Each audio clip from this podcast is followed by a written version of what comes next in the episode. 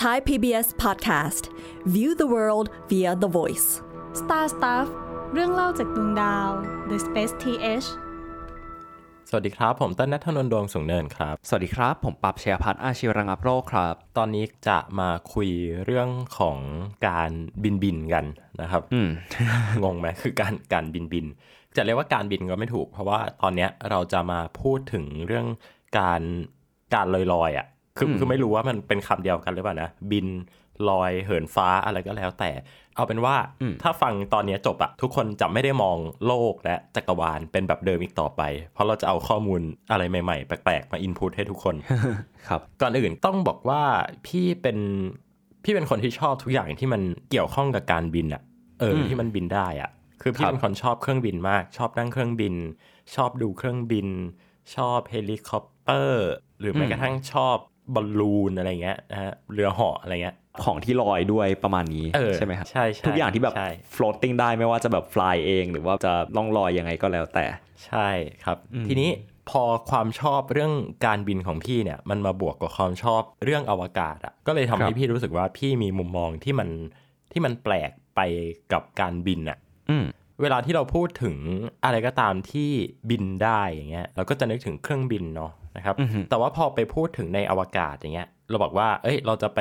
บินสมมติไปบินบนดาวอังคารอย่างเงี้ยหลายคนก็อาจจะนึกถึงเฮลิคอปเตอร์ Ingenuity อืม ที่ถูกส่งขึ้นไปพร้อมกับยาน Perseverance เนาะ ครับ เมื่อปี 2020 เนาะกับโครงการ Mars 2020 ผมรู้สึกว่าประเด็นเนี้ยมันน่าสนใจ เพราะว่าพอเราพูดถึงเรื่องของอวกาศ โดยเฉพาะแบบฝั่งที่มันเป็นคอนเซปต์เกี่ยวกับแรงโน้มถ่วงต่ำอะฮะมันทำให้คอนเซปต์ของการบินในอวกาศมันดูเป็นเรื่องที่เรื่องที่ดูน่าพิศวงระดับหนึ่งอะฮะว่าเอ้ยการที่มันลอยอยู่แบบนี้จริง ๆ แล้วมันบินหรือมันลอย หรือแบบมันเป็นทั้งสอง เอออ อย่างพร้อมกันหรือมันเป็นอะไรกันแน่ ใช่ไหมคืออ ม ส่งยานไปโคจรรอบดวงจันทร์เนี่ยนับว่าบินปะ เออบินหรือลอย หรือเราหรือเราใช้คำว่าแบบบินโฉบดาว ยานนิวฮอริซอนไปบินโฉบดาวพลูโตเนี่ยคือมันบินเหรอ หรือมันโคจร อืม หรือมันอะไรกันแน่ ครับ สรุปก็คือคำว่า fly เนี่ยหรือว่า flight เนี่ยมันเป็นคำที่มันกำกวมมาก ๆ นึกออกปะ อืม flight จริง ๆ เราพี่รู้สึกว่า flight float แล้วก็แขวนลอยอะ่ะเป็นคำเดียวกัน เอออ อืม คือต้องบอกว่ายังไงเดียไม่รู้จะเปิดยังไงก่อนเลย อ่ะ เอาเป็นว่า ไอ้เฮลิคอปเตอร์ Ingenuity เนี่ย ถ้าใครที่สังเกตดูนะนาซาเขาจะไม่ได้ใช้คำว่า first flight บนดาวอังคาร หรือ first flight บนดาวเคราะห์ดวงอื่น แต่เขาจะใช้คำว่า first power flight คือ power ก็คือแบบมีพลังหรือมีอะไรบางอย่างเนี่ยมามาใช้ในการทำให้มันบินขึ้นหรือทำให้มันลอยขึ้นนะฮะ อือฮึ แต่ว่าจริง ๆ แล้วเนี่ยการบินครั้งแรกบนดาวเคราะห์ดวงอื่นเนี่ยมันต้องย้อนกลับไปเนี่ยในปี 1985 เลยนะ อืมอืม เออน านมาก อั ครับ นานมากนานมากก็คือในยุคที่มนุษย์เพิ่งจะแบบส่งยานอวกาศไปสำรวจดาวอื่นๆ ไม่กี่ดวงอะ อืม นะครับ แต่ก่อนที่จะไปถึงตรงนั้นเนี่ยพี่ว่าพี่อยากปูพื้นหนีก่อนว่า ครับ การบินคืออะไรนะฮะหรือเอาง่ายๆ เครื่องบินบินได้ยังไงปั๊บพอนึกออกไหมว่าถ้าเราต้องอธิบายให้แบบเด็กประถมเด็กอนุบาลฟังว่าเครื่องบินบินได้ยังไง โห ผมรู้สึกว่าแค่แค่เรื่องนี้มันก็มีความซับซ้อนในตัวมันเองแล้วนะ เราจะพูด ใช่ไหม ถึงเรื่องเกี่ยวกับความกดอากาศ พูดถึงเรื่องแบบ เออ พลังงานของเครื่องยนต์ พูดถึงเรื่องอะไรในหลายอย่าง คือรู้สึกมันเป็นหลายคอนเซปต์ที่มารวมกันจนกระทั่งมันบินได้อะฮะ ใช่ คือการบินเนี่ยมันเป็นสิ่งที่น่าพิศวงมาก แต่ถ้าเป็นพี่อธิบายพี่จะอธิบายอย่างนี้ พี่จะบอกว่า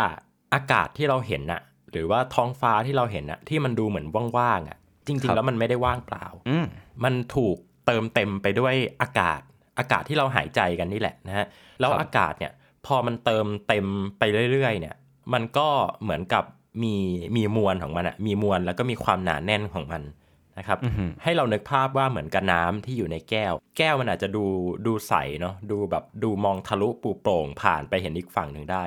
แต่ว่าเราปฏิเสธไม่ได้หรอกว่าในนั้นนะมีน้ำอยู่ อืม ครับ แล้วสิ่งที่ทำให้น้ำเนี่ยมันมากองกันอยู่ข้างล่าง ไม่ได้ไหลแบบขึ้นไปบนฟ้าเนี่ยก็เพราะว่าแรงโน้มถ่วง อือหือ ดังนั้นเราจะเห็นแล้วว่ามันมีสิ่งที่เรียกว่าแรงโน้มถ่วงอยู่ แล้วแรงโน้มถ่วงเนี่ยเป็นสิ่งที่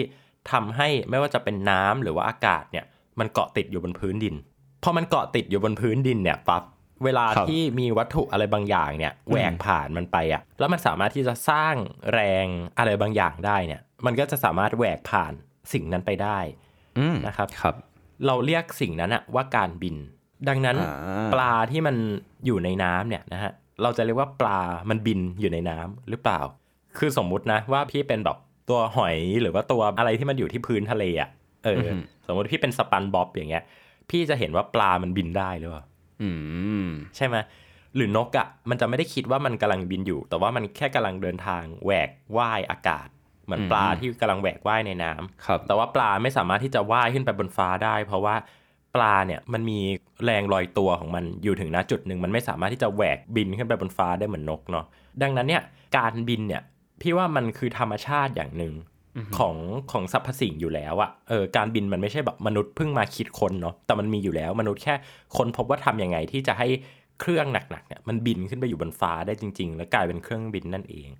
นะครับแต่จริง ๆ แล้วเนี่ยถ้าเราย้อนกลับไปมองประวัติศาสตร์เนี่ยการบิน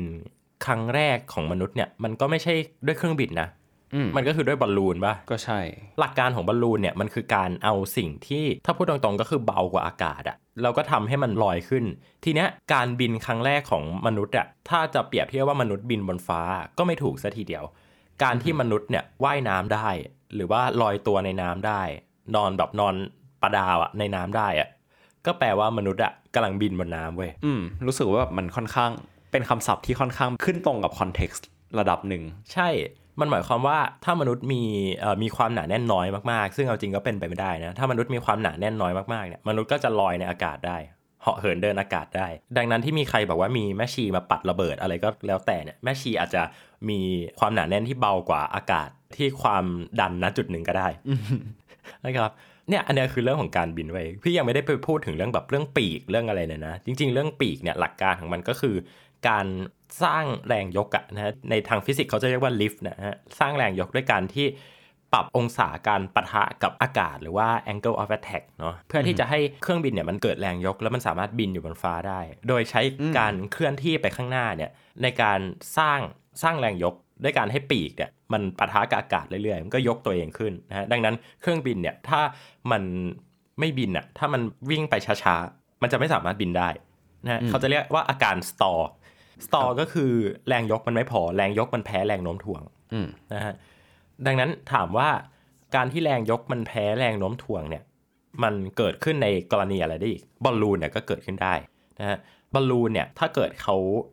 เขาปล่อยแก๊สออกนะฮะคือปล่อยให้แก๊สมันระบายออกเนี่ยความเอ่อความหนาแน่นของไอ้ตัวตัวบอลลูนอ่ะมันก็จะเริ่มน้อยลงละมันก็จะเริ่มแพ้แรงโน้มถ่วง ดังนั้นพี่รู้สึกว่าการบินเนี่ยใดๆก็ตามมันคือการต่อสู้กับแรงโน้มถ่วง โดยใช้เทคนิคต่างๆ ครับ ถ้าคุณเป็นเครื่องบิน คุณอาจจะต่อสู้ด้วยการที่ให้ปีกเนี่ยมันมาปะทะผ่านอากาศนะฮะอันนี้คืออากาศยานปีกตึง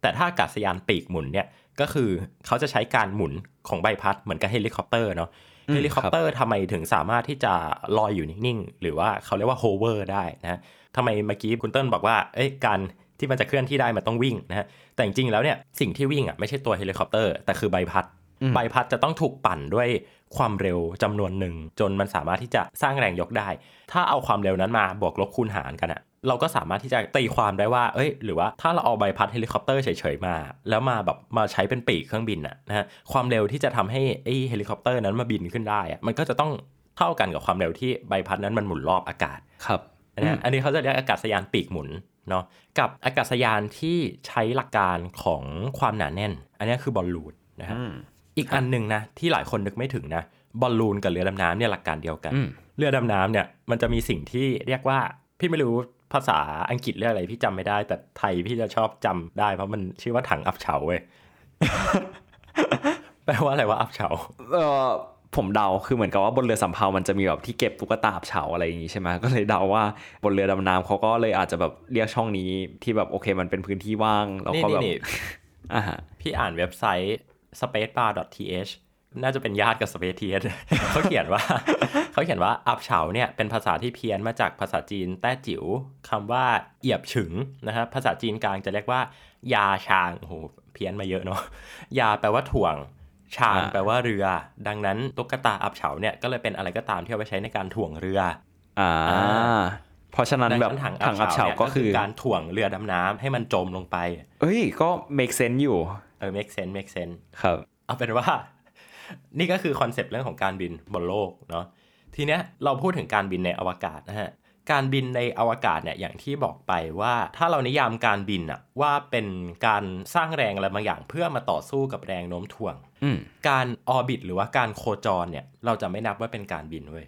ใช่ ครั ปะ บ เพราะว่าการบินเนี่ยมันคือ มัน แรงโน้มถ่วงล้วน อืม ๆมันคือแรงที่แบบเคลื่อนที่ไปข้างหน้าเออมันคือแบบแรงดึงดูดระหว่างมวลกับโมเมนตัมของยานอวกาศที่มันพยายามจะเคลื่อนที่ไปข้างหน้า แต่แรงโน้มถ่วงพยายามที่จะดูดมันเป็นถ้าพูดแรงมารวมกันมันคือแรงสู่ศูนย์กลางเนาะก็ ครับ ยานอวกาศก็จะไปโคจร หรือจะไปสลิงช็อตบินโฉบบินผ่านอะไรก็แล้ว แต่ไม่นับว่าเป็นการบินนะ อืมมันก็มีคอนเซปต์ที่เกี่ยวกับแรงโน้มถ่วง แต่ว่ามันไม่ได้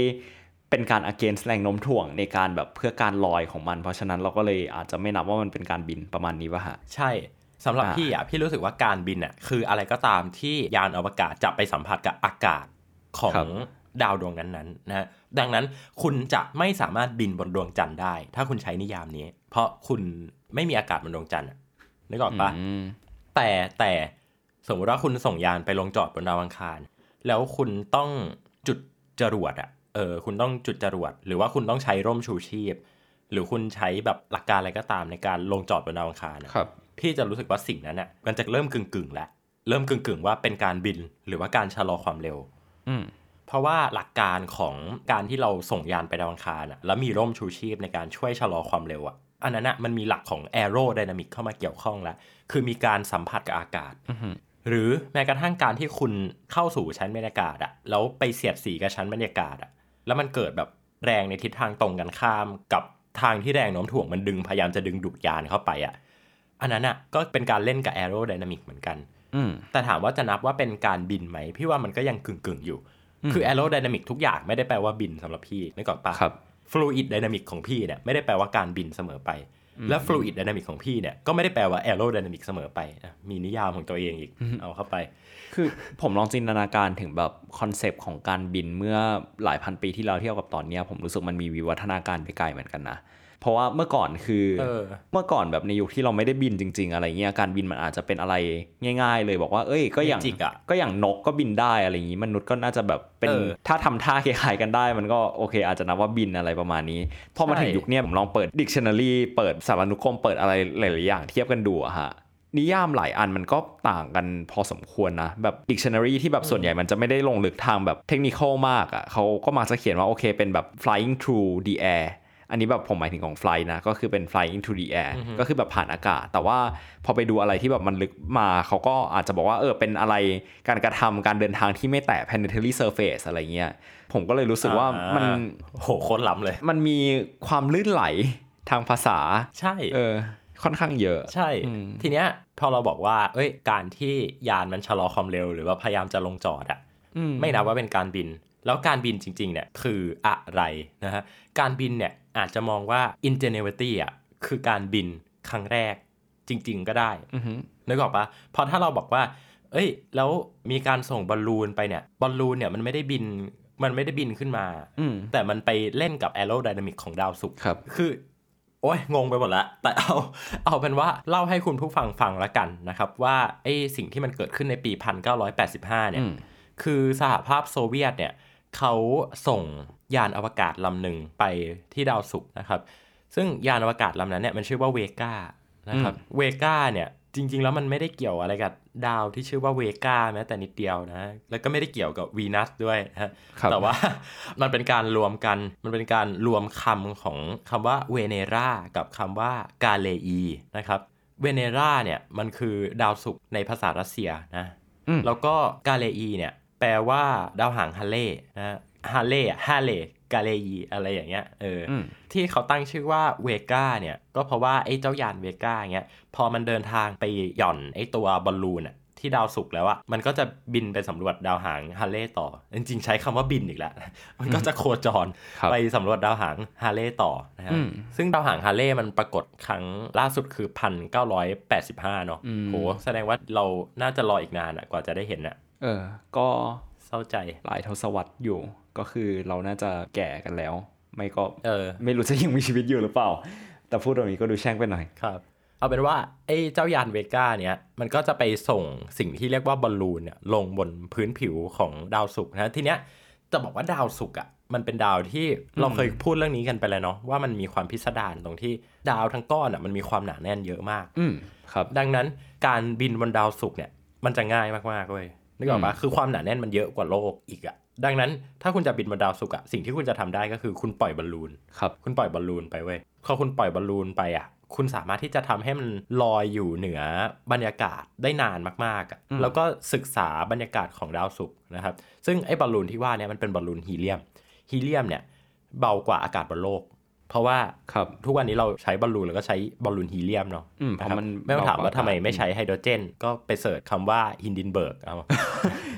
โอ้โห เอาเป็นว่าใช้ฮีเลียมนะครับ อืม ถ้าคุณไม่อยากสร้างโศกนาฏกรรมครั้งยิ่งใหญ่นะก็ใช้ฮีเลียมซะนะครับ มันเบากว่าบนโลก และแน่นอนว่ามันก็เบากว่าอากาศบนดาวศุกร์แน่ๆนะครับ ครับ ดาวศุกร์เนี่ยเขามีความหนาแน่นของบรรยากาศมากกว่าบนโลก 100 เท่า อืม ในขณะที่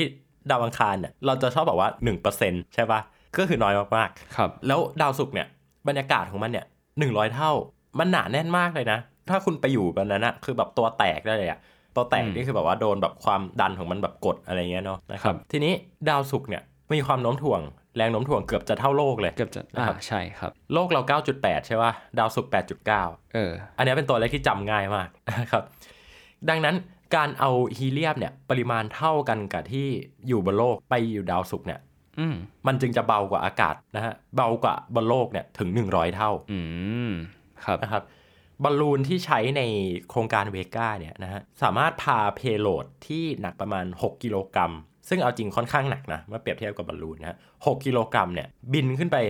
สูงได้ถึง 50 กว่ากิโลเมตรนะครับประมาณ 50-60 กิโลเมตร โหไกลมาก แล้ว เออ เส้นผ่านศูนย์กลางของตัวบอลลูนเนี่ยให้ทายว่าพอมันพองสุดแล้วเนี่ยพาวัตถุขึ้นไป 6 กิโลกรัม สูง 54 กิโล ให้ทายว่าเส้นผ่านศูนย์กลางมันประมาณเท่าไหร่โอ้คือบอลลูนบนโลกมันใหญ่มากเลยเนาะถ้าใครที่เคยเห็นบอลลูนใกล้ๆจะพบว่าโอ้โหโคตรใหญ่เลยนะ อื ฮะ ม น่าจะหลาย 10 เมตรอะแต่ว่าสิ่งที่พาเอาของหนัก 6 กิโลกรัมเนี่ยไปลอยบนบรรยากาศดาวศุกร์เนี่ยขนาดเส้นผ่านศูนย์กลางของตัวบอลลูนเนี่ยมันแค่ 3.5 เมตรด้วย ฮะเล็กมาก เล็กมาก หลายคนอาจจะไม่เห็นภาพพอบอกว่า 3.5 เมตรนะฮะ ปั๊บจำโครงการลูนของ Google ได้ปะ อ่ะ ที่เขาเอาบอลลูนไปแบบปล่อยอินเทอร์เน็ตอะ อ่าจำได้ฮะ ไอ้บอลลูนลูนของ Google เนี่ย เส้นผ่านศูนย์กลางเนี่ย 15 เมตร อืมแค่นี้ ลอยอยู่ที่ความสูง 20 กิโลเมตรนะฮะ อืม เหนือพื้นโลก และบรรทุกเพโลดนะไอ้ตัวส่งอินเทอร์เน็ตอะหนักแค่ 10 กิโลกรัมเว้ย ก็ต้องใช้บอลลูนใหญ่กว่าแบบเกือบห้าเท่า ใช่เพื่อที่จะพาของที่แบบหนักไม่ต่างกันมากนะฮะขึ้นไปที่ความสูงที่ก็ไม่ต่างกันมาก อืม ดังนั้นจะเห็นว่าเฮ้ยการไปปล่อยบอลลูนบนดาวศุกร์เนี่ยมันมีประโยชน์มากๆ แล้วมันเป็นวิธีการคิดที่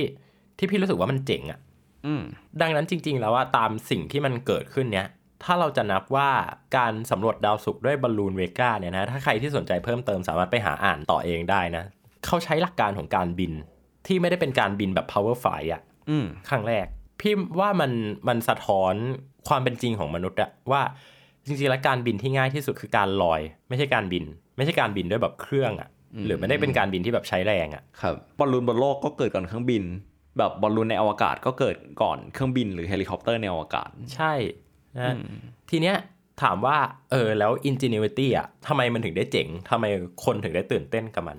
พี่รู้สึกว่า ingenuity เนี่ยมันเป็นการบินที่หนึ่งคือมันเป็น power flight เนาะมันใช้พลังงานในการบินสองก็คือมันควบคุมทิศทางได้ง่ายนะฮะคือบอลลูนเนี่ยโอเคมันก็พอที่จะควบคุมทิศทางได้แหละ แต่ ครับ มันก็จะยากอะ่ะมันก็จะแค่แบบลอยๆอะ่ะ อืม แต่พอเป็นเฮลิคอปเตอร์หรือว่าเป็นเครื่องบินหรือเป็นโดรนอะไรก็แล้วแต่เนี่ยนะฮะมัน คอนโทรลได้ มันควบคุมได้อะเออถ้าพูดตรงๆอะ่ะคือ ingenuity คือแบบสั่งให้บินไปบินมานะฮะไปชี้ทางให้กับยานสำรวจอะไรก็ว่าไปนะครับ อืม ทีนี้ ingenuity เนี่ย มันก็จะเป็นคอนเซปต์เป็นต้นแบบของการสำรวจดาวเคราะห์ดวงอื่น ด้วยวิธีการที่ที่เป็นการบินอยู่เหนือท้องฟ้านะฮะ ครับ ไม่ว่าจะเป็นดวงจันทร์ของเออดาวต่างๆ ที่มีชั้นบรรยากาศเนาะจริง ๆ มันจะมีอีกโครงการหนึ่งที่เพิ่งประกาศออกมาเมื่อไม่นานมานี้ ชื่อว่าโครงการ Dragonfly นะฮะ อ่า Dragonfly เนี่ยเขาจะไปบินบนดวงจันทร์ไททันของดาวพฤหัสบดี จะเป็นเฮลิคอปเตอร์ เป็นโควดคอปเตอร์นะครับคล้ายๆกับโดรน แล้วก็ไปบินสำรวจต่าง อืม ๆนะครับซึ่ง ครับ มันก็จะได้ข้อมูลที่มันน่าตื่นเต้นกว่าการแค่ไปโคจรเนาะ ครับ ถ้าใครสนใจรายละเอียดของโปรเจกต์นี้ไปฟังในตอนดาวไททันตอนที่ 2 ได้ เราอืพูด ม ไว้ตอนจบ ครับอันนี้คือเรื่องของ Dragonfly ครับ จริง ๆ มันมีอีกสิ่งหนึ่งที่น่าจะเอามากระตุกจิตกระชากใจกันอีก นะครับ อันเนี้ยคือจะใกล้ตัว แล้วพี่อยากมาชวนปั๊บคุยว่าอันเนี้ยเราจะเรียกมันว่าการบินได้ไหม ก็คืออปั๊บจำไอ้หุ่นยนต์แอสโตบี อ่า ของ บนสถา นา นี ซา อวกศ ได้ปะ นานาชาติ บนสถานีอวกาศกับอีกอันหนึ่งอะไซมอนอะ อ่าโอเค ก็เท้าความก่อนหุ่นยนต์สองตัวเนี้ยมันจะเป็นหุ่นยนต์บนสถานีอวกาศนานาชาติที่เราก็รู้กันอยู่แล้วเนาะว่าสถานีอวกาศนานาชาติมันเป็นสภาวะไมโครจีก็คือแรงโน้มถ่วงต่ำอะไรเงี้ยและทีเนี้ยค่ะไอหุ่นยนต์สองก้อนเนี้ยมันก็จะลอยๆอยู่แต่ขนาดเดียวกันมันสามารถแบบเคลื่อนที่ไปเคลื่อนที่มาตามจุดที่มันต้องการได้ ใช่ อืมมันจะไม่ได้แค่ลอยค้างเติมแบบนั้น มันใช้หลักการของอากาศเว้ยมันแบบ อืม มันเหมือน ผม มีพัดลมอยู่อะแล้วก็เป่าอากาศ อันเนี้ยนับว่าบินปะ ถ้าเป็นผมผมนับว่าบินนะเพราะว่ามันมีการแบบแบกว่ายผ่านอากาศหรืออะไรสักอย่างหนึ่ง แต่มันไม่ได้ต่อสู้กับแรงโน้มถ่วงนะ โอ้เออว่ะ ใช่ไหม เออ ทีเนี้ย ก็เป็น พี่รู้สึกว่า ไอ้ ฮะ ไซมอนกับแอสโตบีเนาะคือมันมีหลายมันมีหลายตัวมากจะมีไซมอน มีแอสโตบีแล้วก็มีเอ่อ มันมีอีกอะ จำชื่อไม่ได้เราไปหาดูกันครับ เออนั่นแหละ ไปหาดู มันมีประมาณ 3 4 ตัวที่บินบินอยู่ในสถานีอวกาศ ทีเนี้ยพี่รู้สึกว่าอันเนี้ยเป็นสิ่งที่แปลกใหม่ที่สุดเลยเว้ย คือการบินของ Ingenuity อ่ะมันไม่แปลกเพราะมันก็มันก็คือหลักการ เดียวกั ที่ บ เราใช้กัน บน เฮ โลก ลิคอปเตอร์บนโลก อืมครับ เออหรือว่าการบินบนดาวศุกร์อะของเวกา มันก็ไม่ได้แปลก มันก็คือหลักการของบอลลูนบนโลก คือเราก็แค่แบบเปลี่ยนสูตรทางฟิสิกส์ในการคำนวณอะนึกออกปะ ฮะ แต่ไอหุ่นยนต์ที่มันบินในสภาวะที่มันไม่ต้องคำนวณถึงแรงโน้มถ่วงอะคืออยู่เฉยๆ มันก็ลอยได้อะแล้วมันก็ดันมีอากาศอะไอสภาวะแบบเนี้ยปั๊บพี่ว่ามันไม่สามารถเกิดขึ้นโดยธรรมชาติได้ เก็ตปะเพราะว่าดาวอย่างเงี้ยคุณมีอากาศอะอยู่ในอยู่ในดาวอะหมายความว่าดาวคุณอะต้องมีแรงโน้มถ่วง แรงโน้มถ่วงคุณต้องมากพอที่จะดึงอากาศให้มันอยู่ในผิวดาวได้ ครับ นะครับอยู่ในบรรยากาศของดาวได้ อืม หรือถ้าคุณจะไม่มีอากาศอ่ะคุณก็ต้องไม่มีไปเลยอ่ะเหมือนดวงจันทร์อะไรเงี้ยนะครับคุณจะมีหนา มีมากมีน้อยแล้วก็แล้วแต่ดาว แต่ทีเนี้ยสภาพแวดล้อมในสถานีอวกาศอ่ะมัน มัน มัน ป มัน ระหลาด ไม่ใช่ว่ามันไม่มีแรงโน้มถ่วงนะ แต่ว่ามันถูกหักล้างไปด้วยแรงที่วัตถุนั้นมันโคจรรอบดวงดาวนะครับ อืม หรือว่าสมมติเราเราส่งยานไปดาวอังคารเนี้ยเป็นยานแบบมีมนุษย์นั่งอะมัน ครับ เราก็จะไม่เอาแรงโน้มถ่วงมาแอพพลายคิดในการที่แบบเราปาของหรืออะไรเงี้ยคือมันก็จะนับว่าเป็นซีโรจีแหละนะครับ แต่ว่ามันไม่ได้เป็นซีโรจีเพราะว่าไม่มีแรงจีมันเป็นซีโรจีเพราะว่าในสมการฟิสิกส์เราจะไม่เอามาคิดในระบบในกล่องนั้นเออ อ่าครั ที บ เนี้ยมันคงไม่มีวัตถุไหนในเอกภพอะที่มันเป็นก้อนเป็นกล่องแล้วข้างในอะใส่อากาศเอาไว้ เพื่อให้มนุษย์สามารถหายใจได้นึกออกปะมันก็เลยเป็นสภาพแวดล้อมที่พี่มองว่ามันแปลกมากๆ ที่เราจะทำอะไรก็ตามไปบินบนนั้น เพราะมันไม่ต้องคำนึงถึงแรงโน้มถ่วงอะ อ่า แต่มันต้องคำนึงถึงความหนาแน่นของอากาศ ครับ ดังนั้นลองนึกภาพว่าเราเอาโดรนบังคับอะไปบินในสถานีอวกาศนานาชาติอะมันก็จะไม่ต้องต่อสู้กับแรงโน้มถ่วงเว้ยมันจะแค่แบบแค่ต่อสู้กับอากาศอะที่กระจายกระจายอยู่เท่า ๆกัน ไม่มีหลักการของความหนาแน่นมาเกี่ยวข้อง ไม่ใช่ว่าที่พื้นความหนาแน่นจะเยอะกว่า ครับ ที่เหนือหัวเราขึ้นไปความหนาแน่นจะเบากว่า ไม่ใช่จะคิดอย่างนั้นไม่ได้ เพราะความหนาแน่นใน pressurized module น่ะที่เป็นกล่องลอยในอวกาศอะมันต้องเท่ากัน อ่าครับ ดังนั้นมันเป็นสิ่งที่แบบพี่รู้สึกว่าเฮ้ยมันแปลกใหม่ที่สุดเลยอะแล้วก็เป็นสิ่งที่พี่อยากเอามาปิดตอนนี้ เพราะว่าพี่มองว่ามันมันว้าวอะแล้วมันคิดอะไรเล่น ๆ ได้เยอะมากอะลองทำตอสเอ็กซ์เพร์เมนต์กันดูก็ได้ครับ ลองคิดเล่น ๆ กันดู อืมคิดว่าตอนนี้น่าจะเป็นตอนที่แบบชวนทุกคนมา ก็คือ เป็น ปาข้อมูล ขบวน ใส่ทุกคน การบิน แล้วก็ชวนทุกคนมากระตุกจิตกระชากใจกันว่าเออสุดท้ายแล้วอะไรมันคือการบินกันแน่ หรือว่าในอนาคตเนี่ย ใช่ นิยามของสิ่งสิ่งนี้มันจะเปลี่ยนแปลงไปยังไง ก็น่าสนใจ ใช่ ฮะแบบเป็นตอนที่อาจจะไม่ได้เป็นข้อมูลเยอะแต่แบบเออคิดว่าน่าจะก่อบทสนทนาได้ ใช่ เออ อีกอย่างหนึ่งพี่จะบอกว่าถ้าเราพับเครื่องบินอะพับเครื่องบินกระดาษอะ อืม แล้วปาในสถานีอวกาศนานาชาติอะ ครับ กับขยำก้อนกระดาษอะแล้ว อืม ปาในสถานีอวกาศนานาชาติอะมันจะเคลื่อนที่เหมือนกันเว้ย อืม นึกออกว่าคือไอ้เครื่องบินกระดาษเนี่ยมันก็จะแหวกว่ายอากาศของมันไป ครับ นะแล้วไอ้ก้อนกลมๆอะที่เราขยำกระดาษอ่ะ มันก็จะไม่ตกลงพื้นเว้ยเพราะว่ามันไม่มีแรงโน้มถ่วงในการมาดึงดูดมันลงพื้น แต่ทีเนี้ยถามว่ามันต่างกันยังไง มันจะต่างกันตรงที่ว่าไอ้ก้อนกลมๆที่เราขยำอ่ะ มันอาจจะหยุดเคลื่อนที่เร็วกว่า เพราะมันมีแรงดันอากาศมาปะทะ อืม มากกว่า มันไม่ aerodynamic shape ครับ แต่ไอ้เครื่องบินกระดาษของเราอะปาไปเนี่ย มันอาจจะหยุดช้ากว่า เพราะว่ามันโดน aerodynamic shape กระทำน้อยกว่า มันลู่ลมกว่าว่างั้นเถอะ อืม นะครับ แต่ถ้าเราเคลี้ยงออกไปนอกยานเนี่ย วัตถุสองก้อนเนี่ย รูปร่างมันจะไม่ไม่มีผลละ ไอ้เครื่องบินกระดาษก็จะบินไปเรื่อยๆไอ้ก้อนกระดาษมันก็จะบินไปเรื่อยๆ ด้วยอัตราเร็วที่เท่ากัน ถ้าเราออกแรงเท่ากัน อืม ก็ลองไปคิด t อ o เอ็กซ์เพร์เมนต์อะไรแบบเนี้ยเล่น ๆ กันดูเป็นฟิสิกส์นอกกรอบนะฮะ ครับ ฟิสิกส์ที่โรงเรียนคงไม่ได้สอนหรอก